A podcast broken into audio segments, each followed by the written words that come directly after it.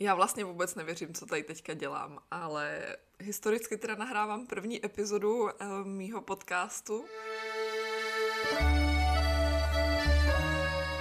Já jsem nad podcastem, abych řekla pravdu, přemýšlela už strašně dlouho a tímto bych chtěla poděkovat jedné mojí studence, takže i vy zdravím tě.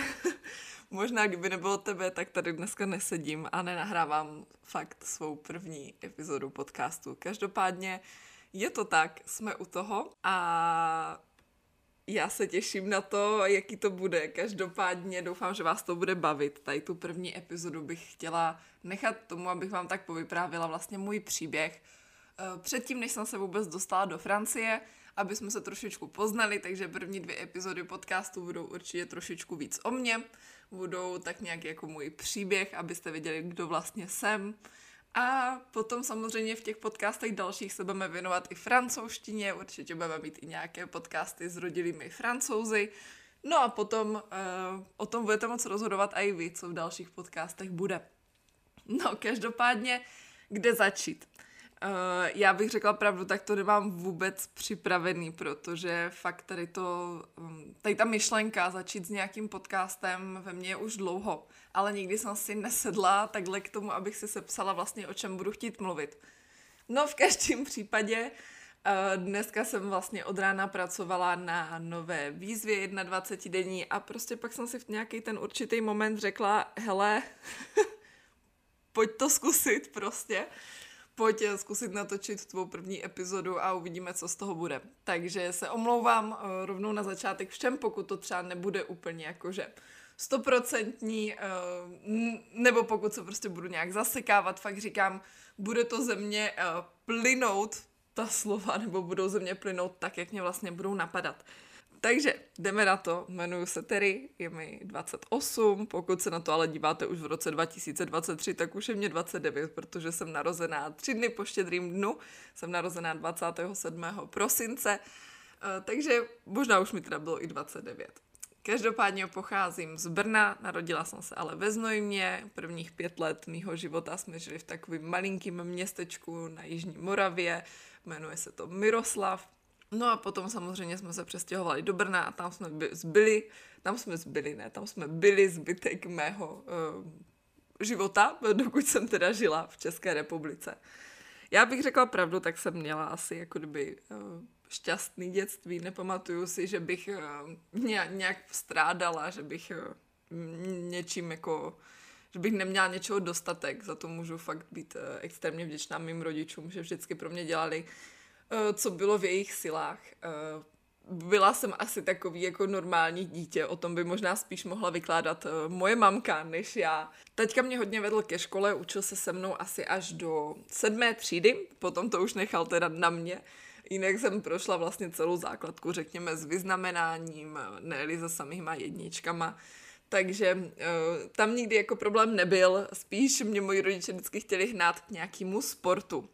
A to už problém byl, protože já fakt jako nejsem uh, sportovně založená, vyzkoušela jsem volejbal, vyzkoušela jsem jízdu na koních, uh, která mě teda jako bavila na jednu stranu, to nemůžu říct, že ne. Na druhou stranu jsem jednou z toho koně spadla, protože jsem si špatně utáhla sedlo a od té chvilky už jsem se na nich bála. Taky jsme uh, jezdili hodně často na hory, takže od čtyř let jsem lyžovala, což byl fakt asi jediný sport, který mě někdy bavil, ale nedělala jsem ho nikdy závodně. No a potom jsem vyzkoušela i balet, tam jsem vydržela paradoxně nejdíl, přitom nechápu proč, protože to byla aktivita, která mě bavila fakt úplně nejméně, jak nějaký tancování, já prostě neslyším rytmus, takže to byla fakt katastrofa. Ale nějak jsem tam vydržela jako hodně dlouho. No a vlastně po všech těch pokusech, já jsem toho vyzkoušela fakt strašně moc, i tenis, což možná tady eh, vás jako pobavím teďka, protože já, jak mě tehdy bylo, nevím, jestli třeba 8 nebo 9, když jsem hrála ten tenis, tak eh, vždycky, jak jsme se rozcvičovali, tak eh, pán na nás házel ten míček, my jsme ho měli jako odpálit, což jako mě bylo jasný, no ale potom ho začal házet do stran, že logicky, aby jsme si zatím popoběhli a odpálili to. Ale mimo asi 8 nebo 9 letýmu já to úplně jasný nebylo a já jsem si říkala, že prostě ten pán asi neumí házet a stála jsem furt na místě a říkala jsem si, že to prostě musí hodit na mě, že abych to odpálila. Takže takže jako eh, to je taková jako vtipná storka, takhle jsem skončila s tenisem, protože můj teďka jako naznal, že to jako nehrozí. Uh, no, v každém případě toto byl asi jeden z posledních pokusů mě dostat na nějaký sport. Uh, potom si rodiče uvědomili, že hodně cestujeme třeba do Itálie, na ty hory nebo k moři, že jsme jezdili tak si řekli, proč mě prostě spíš jako kdyby radši uh, neplatit doučování na jazyky, protože mě jazyky bavily, takže jsem měla doučování na angličtinu, celou základku řekněme, potom i na němčinu od sedmé třídy a potom vlastně tím, že jsme jezdili do té Itálie, tak jsem se učila i italštinu. Ta italština mě z toho určitě bavila nejvíc, protože kdo mě už sleduje díl, tak víte, že Itálie byla vždycky moje srdcovka a asi vždycky bude, i když Francie teďka zaujala to první místo, tak Itálie vždycky bude minimálně na tom druhým. Protože proč? Pizza, pasta. No a samozřejmě jako to bych neměla říkat, protože už jsem vdaná, ale samozřejmě ani italští muži jako hezky se na ně dívá, že jo, co si budem. Takže uh, takhle jsem se vlastně spustila do těch jazyků bavilo mě to samozřejmě někdy, jako každému dítěti asi se vám jako úplně nechce, takže jako to bylo takový, uh, že jsem spíš ty rodiče proklínala a říkala jsem si, proč nemůžu jít s holkama ven, proč mám doučování, ale fakt to byly jako minimální momenty, co si tohle to pamatuju. No, takže jako pak bych řekla, takhle kdybych zhrnula tu základku, tak si myslím, že fakt eh, to byly jako super roky. Měla jsem ve škole samozřejmě děcka, se kterými jsem se bavila, byly tam děcka, jako samozřejmě nějaká určitě jako miniaturní šikana proběhla, ale uh, asi nic, co by mě nějak změnilo život. Samozřejmě některé komplexy si člověk sebou ponese určitě jako i v pozdějších letech, ale zase to nebylo jako nic tak hroznýho, že by mě fakt někdo mlátil nebo takhle. To můžu říct, že jsem měla štěstí a opravdu ne. Ještě jednou se omlouvám, pokud se fakt tady v tom prvním díle nebo v tom druhém budu trošičku zadrhávat, protože fakt to nemám nějak připravený. Chtěla jsem, aby to bylo takový mm, jako prostě přirozený, aby to šlo tak nějak ze mě ty myšlenky, eh, jak mě budou napadat a hlavně, aby to nebylo nějaký strojený. A aby to bylo samozřejmě upřímný, že jo, protože jak mě znáte z live streamu, tak já vám vždycky na sebe řeknu všechno a toto možná bude i součástí tady tohoto podcastu, aby jsme si ty věci prostě říkali tak, jak jsou a nechci, abyste o mě měli nějaký zkreslený obrázek, který tak není. Potom jsem samozřejmě šla na střední školu, šla jsem na obchodní akademii pionýrskou, která už teda vlastně dneska neexistuje, protože my jsme byli poslední ročník, co na té škole studoval. Později se to potom vlastně sloučilo s eh, obchodní akademií kotlářskou, tuším, ale byli jsme poslední, co na té pionýrské uh, studovali. A jako na střední škole teda. A jak bych asi zhrnula ty čtyři roky na té střední škole, myslím si, že jsem se tam našla jako první uh, opravdový kamarádky. Uh, zase jich taky moc nebylo, já jsem takový jako člověk, mně stačí pár přátel, já úplně nemusím být středem pozornosti, nikdy nebylo mým snem asi být úplně jako populární, nebo abych nekecala, tak samozřejmě je to asi sen každého dítěte, ale potom později už mě to jako spíš vadilo být moc nějak středem pozornosti. Takže uh, takhle bych asi jako zhrnula střední školu, tam se k ní asi moc toho říct nedá. Poprvé se ve mně fakt zbudila jako velká láska k angličtině, chtěla jsem na vysokou jít určitě studovat buď to do anglicky mluvící země, nebo prostě studovat v Česku v angličtině, což, jak už jistě víte, se mi splnilo. Dostala jsem se na Mendelovu univerzitu na obor Business Economics and Management, takže studovala jsem na provozně ekonomické fakultě. No a proč teda jsem chtěla vůbec jako jít studovat té angličtině, tak první bod bylo samozřejmě to, že to znělo jako dobře. Říct, že studujete v angličtině, mě v té době prostě přišlo úplně jako, že wow a chtěla jsem tady ty wow efekty od ostatních lidí zažívat. Ale druhý, možná důležitější uh, důvod bylo to, že jsem vždycky chtěla jet cestovat, uh, nebo jet cestovat, no chtěla jsem odjet vlastně do zahraničí, nechtěla jsem žít v Česku, Uh, můj taťka mě k tomu i tak vedl. Můj taťka byl vlastně pro mě jako hodně velký vzor, byla to taková moje modla. Uh, vždycky jsem strašně chtěla být jako on, takže když mě něco řekl, tak to pro mě bylo svatý. A takže jsem jako měla takovou tu vizi už třeba od 15 let, mě to vykládala, abych prostě šla do zahraničí, abych zkusila žít jinde, že, tam, že se mě vlastně bude v zahraničí žít líp. Uh, takže mě tak jako motivoval už k tomu, proto jsem se rozhodla, že vlastně půjdu na vysokou studovat minimálně v té angličtině, aby se mě trošičku rozšířily ty obzory. No, tam jsem se teda dostala, začala jsem studovat na Mendelové univerzitě a bylo to šílený. První rok, fakt můžu říct, že mě bylo hrozně. Já do smrti nezapomenu na první přednášku matematiky, kdy vlastně jsme probírali ještě nějaký matice, což mě úplně nedávalo smysl, protože tím, jak jsme, jsem studovala na obchodce, tak jsme matiku úplně jako nedošli úplně do všeho, co se dělá třeba na gimplech. A, no takže tam mě určitě nějaký základy možná ještě chyběly a ty matice konkrétně fakt si pamatuju, že to prostě jsou pís, čísílka napsaný v závorce, pod sebou, nad sebou, zprava, zleva. Já jsem vůbec nechápu, do dneška vlastně nechápu, k čemu to slouží, když jsme u toho. Ale bylo to fakt, ten první semestr byl hodně náročný, zvyknout si na to, že vlastně nestudujete ve své rodné řeči, což znamená, že automaticky z přednášek si člověk trošičku méně pamatuje, bylo tam hodně slovíček, který člověk nezná, že o těch ekonomických, takže nejenom, že se učíte uh, ekonomiku, mikroekonomii, makroekonomii a tak dále, učíte se vlastně i slovní zásobu v té angličtině. První naše zkouška byla z makroekonomie, byla ústní, bylo to fakt hrozný se poprvé vlastně vyjadřovat na takovéhle úrovni v angličtině, bavit se o, nebavíte se tam o tom, jaký máte rádi sport, bavíte se o o tom, jak funguje, popisujete tam graf, um, Maria supply uh, demand. Já to, eh, teďka to říkám úplně s francouzským přízvukem, jo. Takže to už jsou vidět ty roky ve Francii pro změnu. No, každopádně nabídka a poptávka. Takže fakt to bylo takový hodně náročný ten první semestr, ale já jsem se zároveň ještě tady během toho prvního semestru rozhodla, že bych chtěla bydlet sama. Uh, měli jsme malý byt, který měl 30 metrů čtverečních. Já jsem začala pracovat v bance, rozhodla jsem se, že prostě si v té bance vydělám na to, abych ten byt nějakým způsobem zrekonstruovala a rodiče mě tam potom samozřejmě teda nechali žít. Takže platila jsem si teda samozřejmě inkaso, jídlo a tady ty věci s tím, že neříkám, když prostě nějaký ten měsíc v té bance úplně nevyšlo, neměla jsem výplatu dostatečnou, abych jako z toho vyžila, tak mě rodiče pomohli, protože prostě, jak už jsem říkala, fakt na moje rodiče nedám dopustit, protože vždycky tady byli pro mě, když jsem cokoliv potřebovala. No, ale eh, co jsem chtěla říct dalšího k té vysoké, tak eh, člověk si na to rychle zvykl, potom na tu angličtinu, už mě to přišlo jako normální. Další výhoda byla to, že jsme měli spolužáky Erasmáky. Takže to jsem považovala, považovala jako za jednu z největších výhod asi, protože jsem vlastně byla pořád v kontaktu s různýma lidma z různých národností.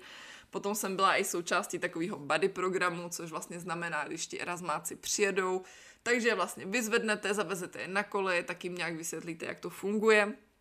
No a díky tomu je trošku poznáte a pak jsme vlastně na veškeré akce chodili tady právě s cizincema, takže já jsem, řekněme, pět let na vysoké vlastně ani nemluvila pomalu česky, protože ve škole jsem poslouchala denně angličtinu, na akcích jsem se bavila jenom anglicky s cizincema. A proto možná dneska ta čeština moje úplně není slavná. Řekla bych, že mám fakt jako hodně chudou slovní zásobu a fakt to není jako úplně nic moc, takže doufám, že mě to odpustíte. Komu by to vadilo, no tak to neposlouchejte. takže tak. Samozřejmě budou i nějaký podcasty, kde třeba budu mluvit jenom francouzsky, tak to určitě bude uh, lepší a hezčí než uh, ta moje čeština. No, uh, První rok na vysoké teda jako byl fakt fajn, během druhého roku tuším to bylo, že jsem se teda odstěhovala od našich, začala jsem bydlet sama. Byla jsem na to strašně natěšená, úplně si pamatuju, jak jsem teda konečně první večer seděla v tom mým bytě a úplně jsem čekala, jak budu strašně šťastná, že si můžu dělat, co chci. No a vlastně mě v ten moment bylo úplně strašně. Strašně se mě chtělo brečet. Úplně jsem si říkala, jako, tak já už jako nebudu s rodičema. Prostě my jsme byli zvyklí třeba večer se s našima dívat na vyprávění nebo na takový ty reality show, jako Farmář hledá ženu nebo uh, v Sjedmom nebi se to myslím jmenuje. Nějaký na Markíze to bylo uh, taky nějaký pořád. Prostě byli jsme jako na sebe možná hodně vázaní s mýma rodičema, takže to bylo fakt jako těžký. No, každopádně potom jsem si našla jednoho přítele, se kterým jsem tam uh, chvilku bydlela v tom bytě a i což úplně nedopadlo. Uh, moje jako kdyby osobní vztahy, něco víte určitě na in- z Instagramu, ale úplně bych je tady popisovat do detailu nechtěla. Nechci, aby třeba jedni z těch mých bývalých partnerů si toto třeba nějakým způsobem poslechli a měli potřebu mě k tomu něco říkat, protože já si myslím, že vždycky po každém rozchodu má každý svou verzi toho, jak to bylo, každý to cítí jinak, každý člověk je trošičku jiný, že jo. Takže nechci úplně tady tomu vyjadřovat, každopádně do Oliviera, takový spoiler, jsem úplně neměla jako normální vztahy. Myslím si, že ty vztahy byly jako hodně toxický. A proběhly tam jako fyzický násilí, psychický násilí, vydírání a takový. A ne teda jako z mojí strany na ně, abych řekla pravdu, ale spíš jsem to já takhle snášela. Takže jako určitě to nejsou historky, které byste chtěli jako poslouchat, ale jenom tak jako, že to nebylo někdy úplně nejjednodušší. No, uh, potom vlastně to bych asi řekla, mm, přemýšlím teďka ten sousled událostí, jak to všechno bylo. Ale ten bakalář vlastně to nebylo nic tak uh, hroznýho. Až na ten první semestr tak to šlo. Potom vlastně ve třetíku jsme začali psat uh, bakalářskou práci. No a tady tento rok byl asi jako nejhorší jeden z nejhorších v mém životě. Neříkám, že to byl jako úplně ten nejhorší, protože ten nejhorší přišel rok potom, ale vlastně ve třetíku na bakalářským byl to první semestr, tak jsme se dozvěděli v září, začátkem září, že můj teďka má rakovinu, měla rakovinu slinivky, a což nevím, pro ty z vás, kteří neví, tak rakovina slinivky je jedna z nejagresivnějších, většinou se lidem dává pár měsíců života, někdy maximálně rok. No, není to jednoduchý o tom mluvit, i když už je to 6 let, ale v každém případě chci vám to říct tak upřímně, jak to bylo a, a možná i některým, některým otevřít oči, že ten život prostě někdy není jednoduchý. A možná čím víc nás nakope do zadku, tak tím víc potom máme motivaci vstát a jít dál. Takže uh, začátkem teda tady toho posledního semestru na bakalářským, eh, předposledního teda, jsme zjistili, že má můj taťka rakovinu. Já v ten moment jsem to asi úplně nějak neakceptovala. Já jsem věřila, že on se z toho dostane. Můj taťka byl člověk, který měl strašně silnou, strašně silný mindset, prostě uh, šel si za svým, k tomu mě i takhle učil. Takže asi jsem si tak jako myslela, že to, že to projde. Eh, v té době jsem měla i kamarádku, jejíž mamka taky onemocnila, měli jsme to ve stejné, prožívali jsme to strašně ve stejné době, což mě v té době hodně pomohlo, že jsem jako kdyby tak na to nebyla sama, ale mohli jsme si o tom popovídat, vlastně řešit to tak nějak spolu. No, a ten semestr nějak potom šel dál, snažili jsme se tak nějak žít, můj teďka procházel prvníma chemoterapiema, v druhém semestru jsem teda už fakt začala psat konečně tu bakalářku, což bylo strašně těžký, protože úplně než člověk pochopí takový ten princip vlastně, jak ta bakalářka má být, tak to všechno prostě strašně jako dlouho trvá, je to náročný a No, prostě učí se to člověk. Samozřejmě potom podle mě, když už jdete dál, tak jako zase nechci tady všechno spoilerovat, ale je to potom jednodušší, protože už to není takový to poprvé. No, uh, Potom můj teďka šel vlastně v březnu tady toho roku, byl to rok 2016 už teda, takže v březnu 2016 šel můj teďka na operaci, kde mu chtěli po té chemoterapii zkusit vyndat ten nádor, protože co jsem ještě zapomněla asi říct, tak ten nádor, už když na něho přišli, tak eh, mu prorůstal cévama, který vyživují játra a tím pádem ta operace úplně nebyla mm, jako bylo tam spíš takový, že na ňu prostě jít nemůže. No, každopádně říkali si, že to v tom březnu zkusí. Byla tam 30% šance, že to vlastně tu operaci nepřežije. Uh, no, každopádně ji přežil. Uh, byli jsme tam, bylo to zrovna na mamčiny narozeniny 19. března, jsme za ním šli do nemocnice po té operaci, aby nám doktor řekl, co se vlastně bude dít dál, jak to dopadlo. No a v přišel doktor, byli jsme tam u taťky a, a řekl nám, že teda ho otevřeli, byly tam metastáze vlastně už úplně všude, v břichu, na všech orgánech, tím pádem řekl, že mm, že to, jako, že to nemá smysl to vyndávat, protože už, už je prostě pozdě. Takže uh, takový jako váno, takový narozeninový dárek pro mamku, asi pro nás všechny, že vlastně nám v tento moment tak nějak doktor, doktor řekl, že už se s tím nedá nic dělat. Takže to bylo uh, strašný, bylo to fakt uh, dva měsíce předtím, než já jsem měla, ani ne vlastně, no dva měsíce předtím, než jsem měla odezdávat bakalářku, měla jsem se učit na státnice a když si představíte, že vám vlastně v podstatě umírá před očima váš nejbližší člověk. Fakt pro mě to bylo strašný, strašný, strašný, strašný.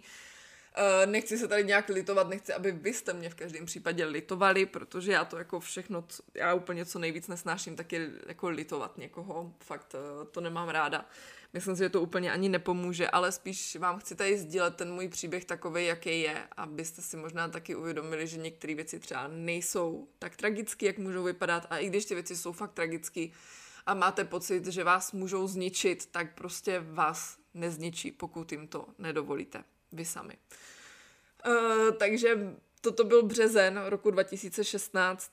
Dál, když se posunu, tak uh, vlastně taťka hubl dál, prostě byl na tom čím dál hůř. V každém případě se prostě držel, fakt já říkám, já do smrti budu obdivovat jeho mindset, co měl, jak on byl strašně silný v hlavě, budu do smrti obdivovat mou mamku, jak to zvládala, protože já už jsem třeba doma jako nežila, já jsem žila vlastně ve svém vlastním bytě, ale být se člověkem, který ho milujete, máte s ním naprosto nádherný život, protože moji rodiče prostě mě přišli, že to bylo jako hashtag couple goals, prostě fakt byli naprosto úžasný pár spolu, strašně jim to fungovalo a nehádali se, prostě fakt jako byli takový ten skutečný pár pro mě, který spolu komunikuje, uh, užívá si toho života prostě po boku jeden druhýho. A toto budu taky strašně obdivovat mou mamku, jestli si to bude poslouchat tady ten podcast, tak bude řvat zase u toho, úplně to vím, protože moje mamka je taky taková jako cítě. A hlavně co se týká tohoto, ale prostě taky ho budu obdivovat za to, jak, jak to zvládala vlastně být po boku toho taťky, zvládat ty stavy. Přece jenom člověk, který je nemocný, tak má někdy ty deprese, má stavy, že nechce jíst, protože prostě s tou chemoterapií to nešlo, nechut, nechutnalo mu nic fakt byly dny, které byly hrozně náročné. Takže ju taky strašně za to obdivuju, jak to zvládala, protože já když si představím, že bych byla třeba ve stejné situaci s Olivierem, mým manželem teda, tak uh, úplně nevím, jak bych to zvládala. Každopádně uh, člověk, pokud si tady ty věci nezažije, tak asi nikdy neví, ale fakt ju za to obdivuju. Um, Potom teda přišly ty moje státnice, eh, nakonec jsem odstátnicovala úspěšně, dokonce jsem měla i eh, skvěle hodnocenou bakalářku, obot jsem měla Bčko, jako fakt to jsem byla trošičku naštvaná, jsem si říkala, kdyby mě přidali jeden bod, tak bych měla vlastně jak od vedoucího, tak od oponenta bych měla Ačko. A měla bych to prostě jako za jedna, no nevadí, no nevadí. Každopádně potom jsem státnicovala, eh, státnice taky proběhly jako víceméně v pohodě, až na to, že jsem jako týden předtím každý den zvracela, bylo mě zle od stresu, s nikým jsem nechtěla komunikovat. No, ale vyšlo to. Odstátnicovala jsem na průměr, jelikož jsem měla dobrý průměr, tak mě rovnou přijali na inženýrský, takže jsem pokračovala potom po létě dál. Každopádně toto léto bylo asi léto, co mě nejvíc změnilo život a otočilo ho úplně na 100%. Doufám, že tady nebudu eh, řvat jak tele. Kdyby náhodou, tak to stopnu, vystřihnu to a pustíme se dál. Každopádně po těch státnicích stav mýho taťky byl na tom čím dál hůř. V srpnu jsem odjela s jednou kamarádkou na týden do Egypta, protože rodiče chtěli aj, abych eh, se trošičku zre- zrelaxovala po těch státnicích, tom, co se prostě dělo. No byli jsme v tom Egyptě, staťkův stav byl čím dál, čím dál horší, už fakt víceméně jenom ležel, měl horečky, třásl se zimou, fakt to bylo hrozný. No, eh, každopádně mě mamka nechtěla nic moc z toho říkat, protože nechtěla, abych si kazila dovolenou. Ale ve chvíli, kdy jsme vlastně po té dovolené přistáli v Praze, tak mě mamka zavolala, že taťky hospitalizovali do nemocnice a že to je blbý. Takže my jsme vlastně mě vezli rodiče, kamarádky, já jsem celou cestu už brečela, protože mě bylo jasný, co se bude dít. Uh, dojeli jsme do nemocnice a tam vlastně jsem šla za paní doktorkou, kterou asi už vůbec neví, kdo jsem, ale kdyby to někdy náhodou třeba poslouchal, tak bych ji ráda poslala někam, protože uh, se mně úplně nelíbil její přístup. Vlastně chtěla jsem po ní, tím, že jsem tam nebyla, tak jsem po ní chtěla akorát vědět, jak na tom taťka je. A nikdy nezapomenu, že jak se na mě podívala a řekla mě, no jako umírat, co mám k tomu mám říct jinýho. Tak jsem si říkala jako, já chápu, já nechci vůbec v žádném případě soudit žádný doktory, já si myslím, že dělají všichni svou práci tak, jak nejlíp umí. Uh, říkat to možná nějak víc emotivně, by to mohlo mít i nás, následek pro ně dál, že by se do toho trošičku víc jako ponořili, vytvořili si nějakou citovou vazbu k tomu pacientovi. Takže fakt ju v tomhle nesoudím, asi jednala ze svého nejlepšího vědomí a svědomí. Každopádně mě to v ten moment zlomilo srdce, fakt mě bylo jako, co chcete potom říct. Každopádně šla jsem potom za taťkou, taťka se ještě usmíval, byl vlastně jako samozřejmě už pod morfinem, byl pod lékama, takže jako mu bylo dobře v té nemocnici takhle fyzicky. No, ale měl zauzlovaný střeva, proto ho vlastně museli následně operovat. Já jsem teda za ním byla, povykládala jsem mu, jak, jsem, jak bylo v tom Egyptě, jak jsme se měli a druhý den jsem mu volala s tím, že vlastně uh, ho měli brát na tu operaci odpoledne a no já to neřeknu prostě ani po šest letech, to nejsem schopná říct bez toho, aniž bych měla jako slzy v očích. No, takže zase to tady bude jako opravdický, upřímný. A no, každopádně, uh, volala jsem mu s tím, že teda bych se za ním ještě zastavila, než půjde na tu operaci a on mě teda řekl, jsou slova, které já ho, já se, ježišmarja, zase tady melu, Uh, I po té době je prostě slyším v hlavě tak, jak je řekla. Pamatuju si, že mě říkal jako Myško, nechoď za mnou, oni mě berou už na tu na sál takže, nebo že ho budou brát na sál, takže Uf, Ježíši Kriste, já se do toho pouštím do takových věcí. Uh, no, takže jsem za ním nejela, čekali jsme na zprávu, jak to bude vypadat a potom mě mamka volala v 9 večer, uh, že jí doktor řekla, ať prostě přijedeme okamžitě, i když je po návštěvní době, uh, prostě ať přijedeme.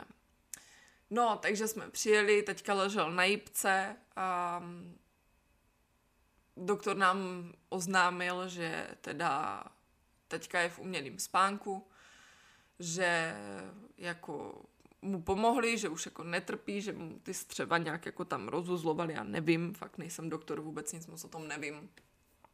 No, v každém případě ale, že mu nezbývá už víc než 24 hodin života nebo něco nějak jako takhle, 48 hodin maximálně. A dal nám vlastně na výběr, jestli ho chceme nechat v tom umělém spánku nebo jestli ho chceme probudit. Uh, což, jelikož jsme si prošli už jednou takovouhle tragickou zprávou v tom březnu roku 2016, tak uh, společně, face to face, kdy jsme vlastně všichni tři brečeli akorát, tak jsme si s mamkou řekli, že jelikož on už netrpí, že fakt mu dali ty léky, že mu je dobře, na tu operaci šel s nadějí, že mu ještě pomůžou a bude tady s náma moc být díl, tak jsme se rozhodli, že ho probouzet nebudeme.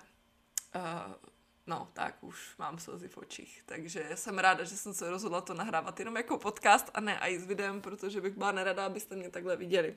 Necháváme to keeping it real, prostě bude to přirozený, tak jak to má být. Reálný. No, takže uh, to bylo vlastně naposledy, co já jsem taťky viděla, aby jako měl připojený přístroje, všechno spal a rozloučili jsme se s ním s tím, že teda mu dávali chvilku.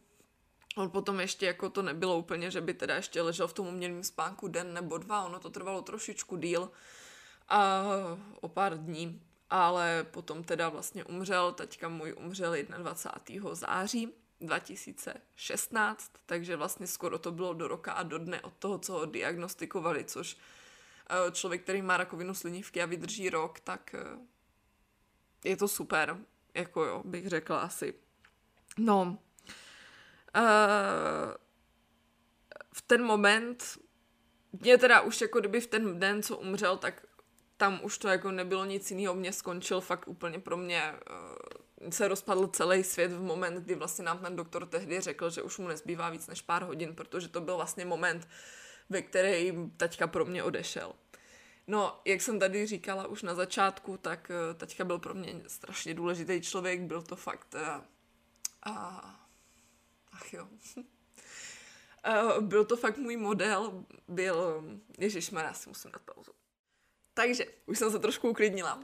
Takže byl to fakt můj model, s mamkou byly to fakt pro mě dva nejdůležitější lidi, zůstala mě už jenom mamka a v té době fakt mě bylo hrozně. Fakt pro mě skončil, rozpadl se mě celý svět, bylo mě hrozně, bylo mě pár dní mě bylo všechno jedno, fakt všechno jedno. Tak nějak jsem jako nechodila moc na přednášky, uh, chodila jsem jenom na akce, kde jsem teda na to úplně jako nemyslela. Rovnou řeknu, že jsem jako nikdy nebrala žádný tvrdý drogy, nic, jo, takže spíš jako jsme teda chodili, pili jsme alkohol, prostě tak nějak na to zapomenout, zase to nebylo úplně tak, že bych se teda zliskávala do němoty, což samozřejmě stalo se to roku na srdce, komu se to nestalo za život. No a potom proběhlo vlastně 29. září, to bylo tuším taťku v pohřeb, což bylo, já jsem se tam jako pomalu skácela, fakt eh, to bylo hrozný, ale měla jsem moje zlatý kamarády, kteří byli pro mě, což tímto bych chtěla poděkovat uh, Pájovi, jednomu z mých kamarádů, který tady byl pro mě vlastně i v den, kdy jsem se dozvěděla, že ten taťka vlastně to ne, už jako nepřežije. A byl tady fakt vždycky pro mě, takže jeden z mých nejdůležitějších lidí bokem, protože fakt, i když třeba teďka se, se tak nevídáme, nepíšeme si tak, protože prostě žijeme daleko, ale prostě já mu tohle to nikdy nezop, nezapomenu. Fakt strašně, strašně důležitý člověk pro mě. A tím tomu děkuju. no, takže potom proběhl ten pohřeb a byl asi jeden den, kdy já jsem fakt jako brečela od rána do večera. Bylo mě hrozně, měla jsem deprese, nebo jeden den to úplně nebylo, no to bylo několik dní. Jenomže potom jsem si říkala, co by vlastně ten můj teďka asi chtěl a asi by úplně nechtěl, aby můj život tímto taky jako kdyby skončil. A přepla jsem si mindset, já se vždycky přirovnávám, kdo viděl upíří deníky, tak jak tam mají takový to, že můžou se jako vypnout ty emoce, tak mě přijde, že já jsem udělala přesně tohle. Uh, jela jsem dál, jela jsem na takového autopilota, řekněme. A o pár měsíců později jsem poznala Oliviera. Uh, já říkám, že, ten, že Olivier je člověk, který mě poznal asi v mým nejhorším životním období a pomohl mě se z něho dostat, protože Uh, Olivier je taková kopie mýho taťky, jako jestli se říká, že si hledáme uh, vlastně tu kopii toho našeho rodiče, tak on je fakt stělesněním absolutně mýho taťky v chování, jak je hodnej, uh, va, vlastně ve všem. A začali jsme se poznávat, začal mě docházet, že to není jenom další Erasmák, který si chce užít v Česku, který prostě uh, chce mít, uh, bere mě prostě jinak. Eh, není to jenom takový ten, že by si chtěl užít a jít o dům dál, ale prostě chtěl se mnou trávit čas i mimo akce, prostě chodili jsme na pár výletů, eh, bylo to úplně jiný. A samozřejmě byly dny, kdy jsem, kdy mě ještě bylo hrozně, ale nebrečela jsem, což jsem brala jako pozitivní a fakt jsem prostě tak nějak v tom životě šla dál. Uh, takže to bylo vlastně takový řekla bych první semestr na inženýrským pro mě byl strašný, ale já jsem si řekla, že prostě tu školu dodělám, dodělám ju s dobrýma výsledkama, aby na mě taťka mohl být pišnej. A vlastně v podstatě já všechno, co dělám každý den, tak dělám s myšlenkou, že chci, aby na mě byl pišnej taťka, aby byla na mě pišná mamka, aby prostě jí to nějak vykompenzovalo tady tu ztrátu, co měla. A No, každopádně potom měsíce se táhly dál. Uh, druhý semestr jsme začali s Olivierem vztah na dálku. Olivier se v lednu vrátil do Francie, já jsem za ním jela v Dubnu. Kdo si myslí, že vztah na dálku je jenom hezký, tak není. Bylo to náročný, člověk mm, si musí víc povídat, víc se snažit o ten kontakt, takže zprávy, volali jsme si přes webkameru, trávili jsme spolu čas a samozřejmě vztah na dálku přináší i nějaký úskalí, je tam, musí tam být velká důvěra, což já jsem hodně žárlivý člověk, možná i trošku majetnický, takže mě dělalo z začátku strašný problém, když Olivier chtěl jít někam na akci, tak já jsem mu prostě nevěřila, že tam po něm nikdo nevěde, že on nevěde po někom, takže měli jsme hodně těžký období, který teda bylo vlastně ve třetím semestru, takže ve druháku první semestr na inženýrským, kdy jsme se vlastně um, nebo ne my, Olivier se se mnou chtěl dvakrát rozejít. Nakonec jsme to nějak vyřešili, protože už jsem o tom vykládala na nějakým livestreamu dokonce, že my jsme vlastně chtěli jít žít do Londýna, nakonec jsme nešli žít do Londýna, eh, protože Olivier mě řekl, že prostě z Francie jít nechce a že pokud nepůjdu do Francie, tak to nemá smysl. Takže to byl jakože takový první mini rozchod, který se následně vyřešil. Bylo to během hovoru, který trval 13 hodin. Náš rekord jsme byli 13 hodin, jsme spolu telefonovali a řešili vlastně, co bude dál. No a potom uh, jsem měla zase takový svoje možná žárlivý majetnický období. Olivier už to jako se mnou nezvládal, tak to chtěl ukončit potom a znova. A to byl moment, kdy já jsem se uvědomila, jak se vlastně chovám a že bych mu měla víc věřit, ale toto jsou věci, které člověk si nese z předchozích vztahů, uh, důvěra, když vás někdo podvede, když třeba ti cizinci, že jo, co jezdijou, tak si s váma užijou, pak vás odkopnou to jsou věci, které se ve vás v podstatě nakumulují za celou tu dobu. No a samozřejmě potom, když máte konečně nějaký normální vztah, tak si ho takhle sami sabotujete, protože nevěříte, že by to mohlo být jinak. No, takže Olivier mě nejenom, že mě pomo- pomohl vlastně vyléčit tady z těch mých uh, bolístek, co se týkalo tačky, ale a i mě tak nějak v podstatě jako spravil, řekněme, uh, vybudoval si důvěru uh, ne, že vlastně, jako kdyby samozřejmě žádlím do dneška, prostě je to můj chlap, nechci, aby se na něho žádná jiná vůbec dívala, ale, ale už si to tak nechávám pro sebe, už bych řekla, že to je možná, už to není taková ta toxická žádlivost, co to byla předtím, že bych mu pomalu zakazovala, aby někam jako chodil. Jo, takže dneska ho spíš ženu, ať si někam jde a samozřejmě, když potom někde je, jsou tam nějaký ženský, tak vždycky si mě takový ten žádlivý pocit, ale už to tak neřeším, jak to bylo dřív, protože mu věřím. A nevěřím furt ale jiným holkám. Takže to je, to je takový další. No a vlastně potom jsem teda měla státnice v září, my jsme měli totiž dvoje státnice na vysoké, měli jsme státnice na inženýrským, takže v první, teda, co kecám na inženýrským, měli jsme státnice v druháku v září, to byly ekonomické státnice, které byly vlastně jenom z makra, mikra a teorií, takže to bylo jenom tady takhle ekonomicky zaměřený spíš tak na grafy, na popisování grafů a tak dále, co se tam děje. A potom vlastně jsme psali diplomku a na konci eh, teda druhýho, seme, na konci druhého ročníku jsme měli potom druhý státnice a ty už teda byly jako obecně za ty dva roky, takže tam to bylo rozdělené tím, že já jsem měla vlastně specializaci European Studies, takže jsem měla evropský studia, to byla jedna část mých státnic, druhá část mých státnic byla samozřejmě ten marketing a management. Eh, byly tam už jenom dva okruhy, což mě přišlo mnohem jednodušší oproti těm bakalářským, kde jsme měli tři okruhy. No, takže odstátnicovala jsem, odpromovala jsem a rozhodla jsem se, že za půl roku jedu pryč.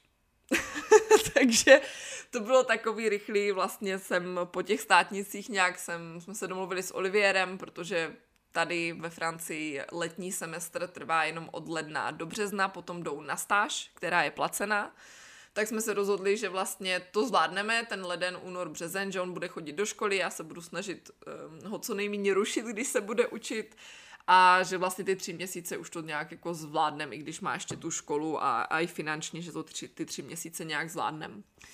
No, takže jsem koupila letenky na 29. nebo 28.